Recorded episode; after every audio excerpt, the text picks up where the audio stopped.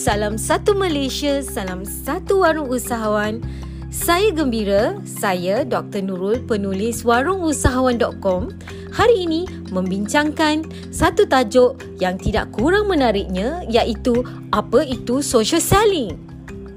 Ramai bertanya apa itu social selling dan um, kerana sedikit sebanyak saya ada menyentuh tentang topik ini dalam penulisan saya baru-baru ini um, untuk pengetahuan kita semua menjual tidak sama seperti dahulu yang mana kita lambatkan banyak-banyak maklumat harga dan sebagainya mengenai perkhidmatan atau produk kita kepada pelanggan dan kita tunggu sehingga mereka respon dan beli.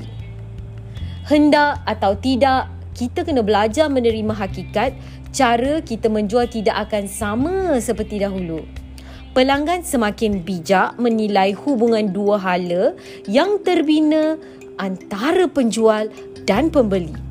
Mereka juga mempunyai kuasa membeli yang luar biasa dan mereka gemar memaksimumkan media sosial untuk mendapatkan maklumat mengenai penjual.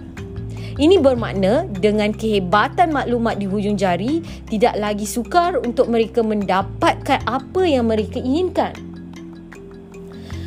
Julio Viskovich pernah mengatakan platform sosial bukanlah tempat untuk membuat jualan mendesak. Ia adalah tempat untuk bina kepercayaan dan kredibiliti. Persoalannya, apa tu social selling?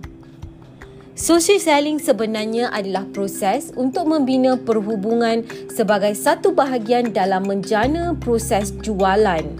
Ia juga merupakan proses berhubung dan terlibat iaitu engage secara konsisten dengan pelanggan untuk mendapatkan hasil yang diinginkan.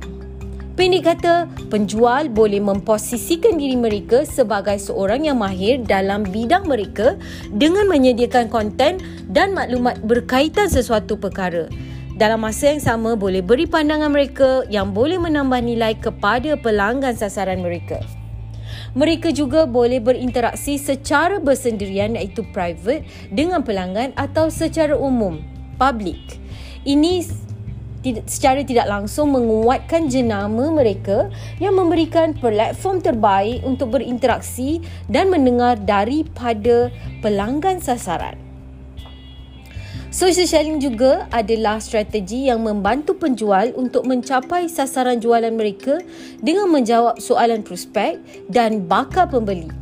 Ini juga bermakna kita membina hubungan dua hala yang lebih real ataupun asli serta tampak jujur untuk bantu pelanggan. Ini berbeza dengan sikap kebanyakan penjual yang lambatkan maklumat kepada pelanggan ketika pertama kali bertemu di atas talian ataupun ada setengah orang panggil ini sebagai spam. Jadi, boleh tak berikan lebih maklumat lagi mengenai social selling? Hmm, saya jumpa 5 statistik menarik daripada Optimaster yang saya kumpulkan untuk maklumat kita bersama.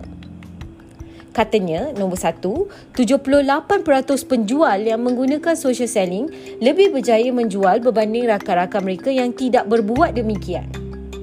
Kedua, 31% B2B professional mengatakan social selling membolehkan mereka untuk membina hubungan yang lebih dekat dan dekat ataupun intim dengan pelanggan.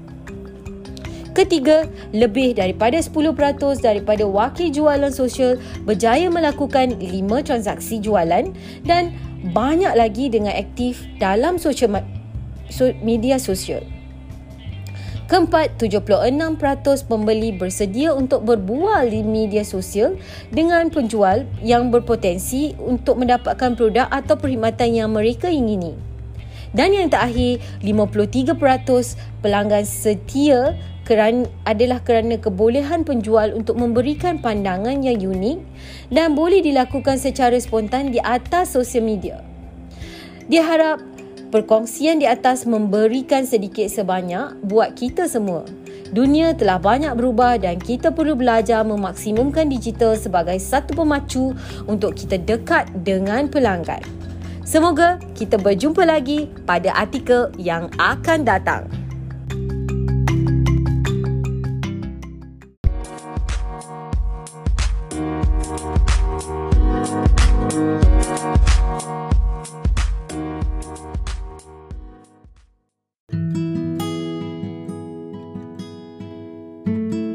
Jika anda ingin mendapatkan lebih banyak maklumat daripada perkongsian saya hari ini, anda boleh terus menaip www.warungusahawan.com untuk mendapatkan artikel-artikel pendek yang saya kongsikan secara percuma kepada anda semua.